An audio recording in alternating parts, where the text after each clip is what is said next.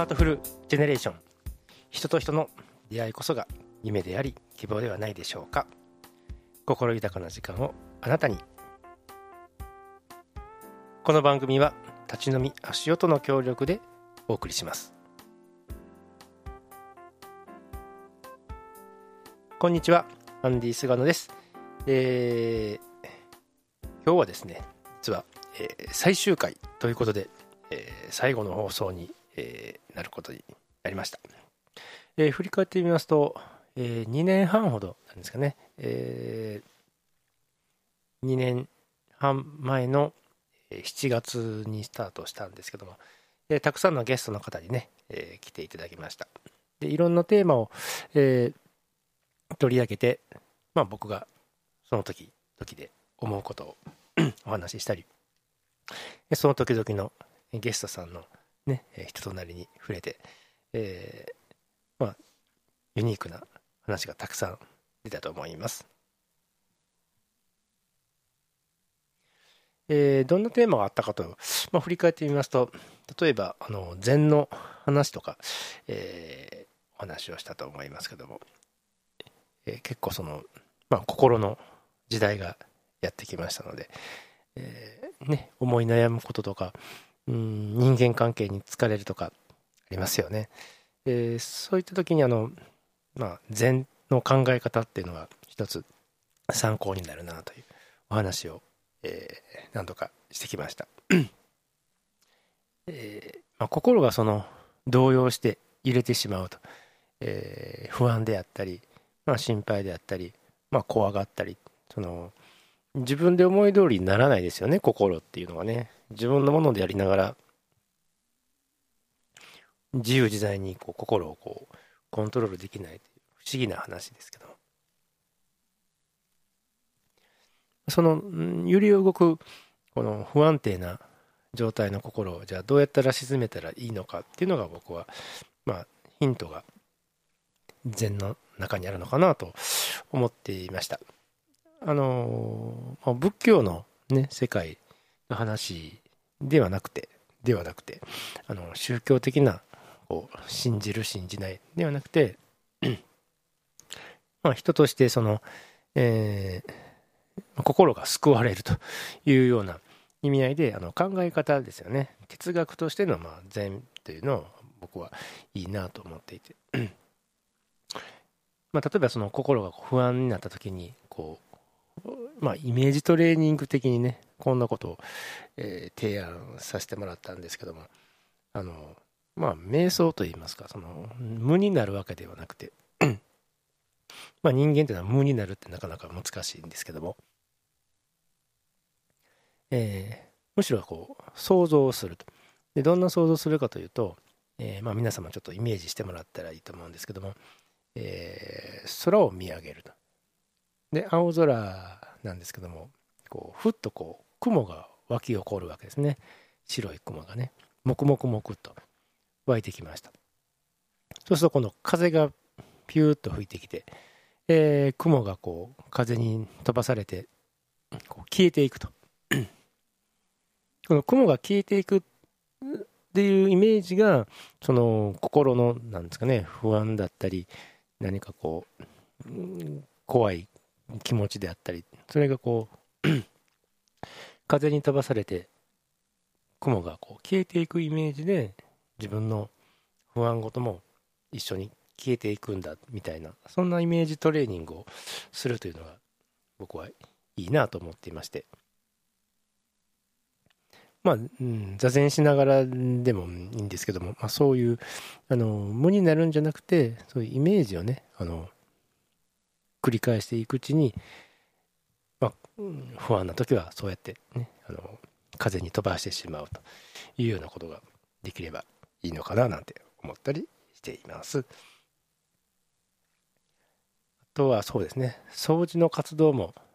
えーしてきたんですけども、えー鴨川の、えー橋いくつか、えー取り上げて掃除をしてきました、まあ、七条大橋が、まあ、最初スタートだったんですけども。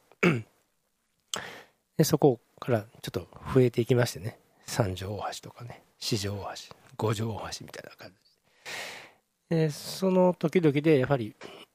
いろんな方とお出会いできまして、まあ、その橋を掃除、まあ、河原もそうですけど橋とその河原を掃除することで、まあ、清々しい気持ちになって、まあ、帰っていかれると。やっぱりそういうところに集まってこられる方ってねやはりこうちょっと意識がねやっぱりこう高くってお話ししててもすごく前向きな、えー、会話になったりとかでその、うん、そういう出会いがね僕はすごく思い出に残っています。でまあいろんなゴミが落ちてましてねあのプラスチックゴミとかまあまあ コンビニのねあの食べた後の紙袋とか、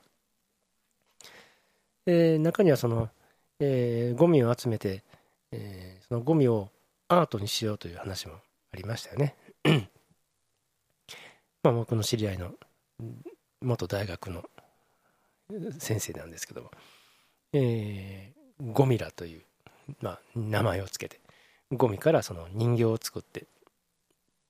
まあ鳥だとか怪獣とかそういう、えーえ、ゼロ造形をこうね作って、えーまあ、子供たちなんかもこう参加するような形で、えー、ゴミからそのもう一度命をね、え、吹き込んで、え、新しいアートにしようという、まあ、そういう取り組みも、え、お話ししたことがありました。それからまあマーケティングの話もいくつかさせていただいてやっぱりその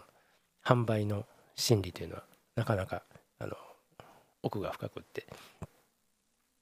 人がこう物を買うっていうのがうん結構気まぐれで計画的であるようで実は気まぐれなんだと。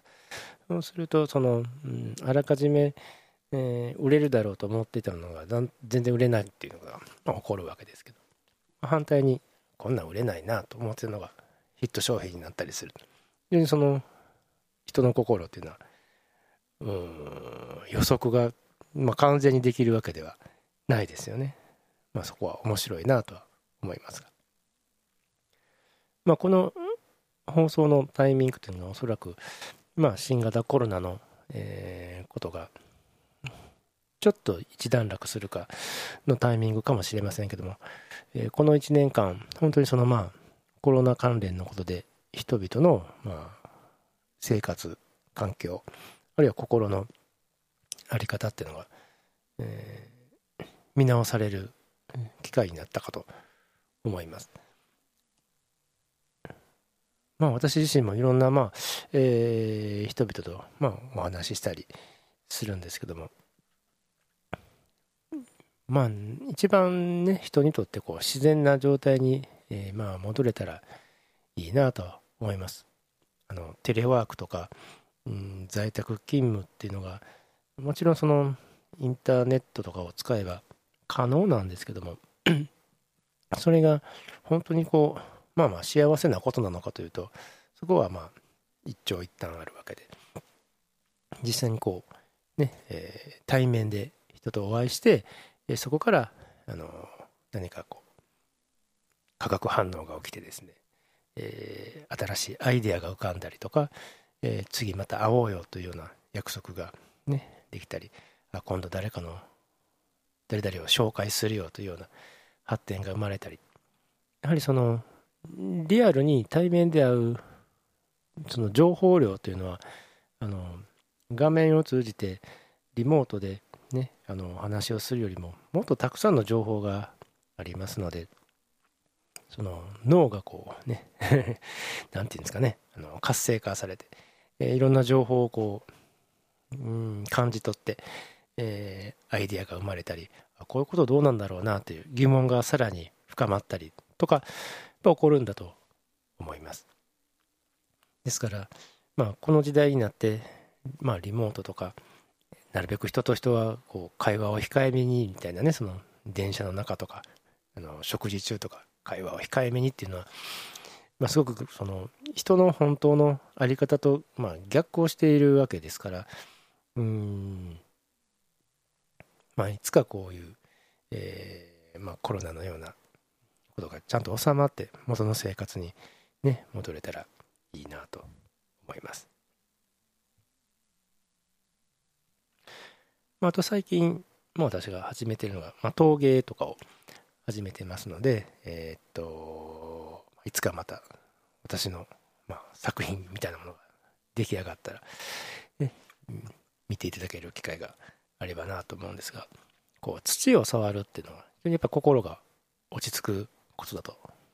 もう実感をしてまして、えー、土っていうのはあれなんですよね。人は死ぬと土に変えるとよく言われてますけども。まあ土に変えるということは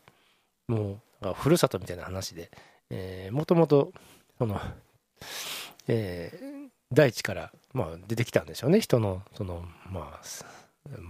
大元の元というのはねそういうあの土を触ることで、えー、自分の本来こう変えるべきところに、えー、ね、行くそういう性質の、まあ、土をですねこう触ると落ち着くんですよね。あの土をこねたり形を作ったりしてるっていうのはあんまりその言語でものを考えないのであのフィーリングだったりするので、まあ、脳の使い方が違うんですよね。あのよく言語的な活動っていうのは左脳を使うっていう言い方をしてますけども笹脳はちょっと一休みしてあの右脳を中心にねこう造形をねこうまあこんな感じでいこうみたいな感じ触っていくわけですから右脳が活性化されて左脳がちょっと一休みっていうことで逆にこれこれはねあのリラックスするなのでそういう多分そういう脳科学的にもえー、意味があるんだろうなと思っています。まあ、陶芸の方は、えー、まあ少しずつ進めていけたらなと思っています。あとまあ演劇とかも一人芝居っていうのをちょっとあの今後自分の作品みたいなのを、えー、作っていけたらなと思っているので、え複数の人と練習する稽古するというのはなかなかやっぱり時間が難しいのであの一人芝居が、えー、ちゃんとこうできるようになれば、えー、まあ、いろんな場で、発表もしやすいとかね、え自分自身ももう稽古を一人でできるので、えクオリティの高いものができるんじゃないかななんてそんな風に感じています。またあの、え演劇の機会があれば、まあ、皆さんとどっかでねお会いできればいいかなと思っています。はいそろそろお時間になりました、えー、今回は最終回ということで、えー、また機会があれば、えー、ハートフルジェネレーションパート2があればいいかなと思っています、えー、お相手はアンディ菅野でした。それではまたいつかお会いしましょう。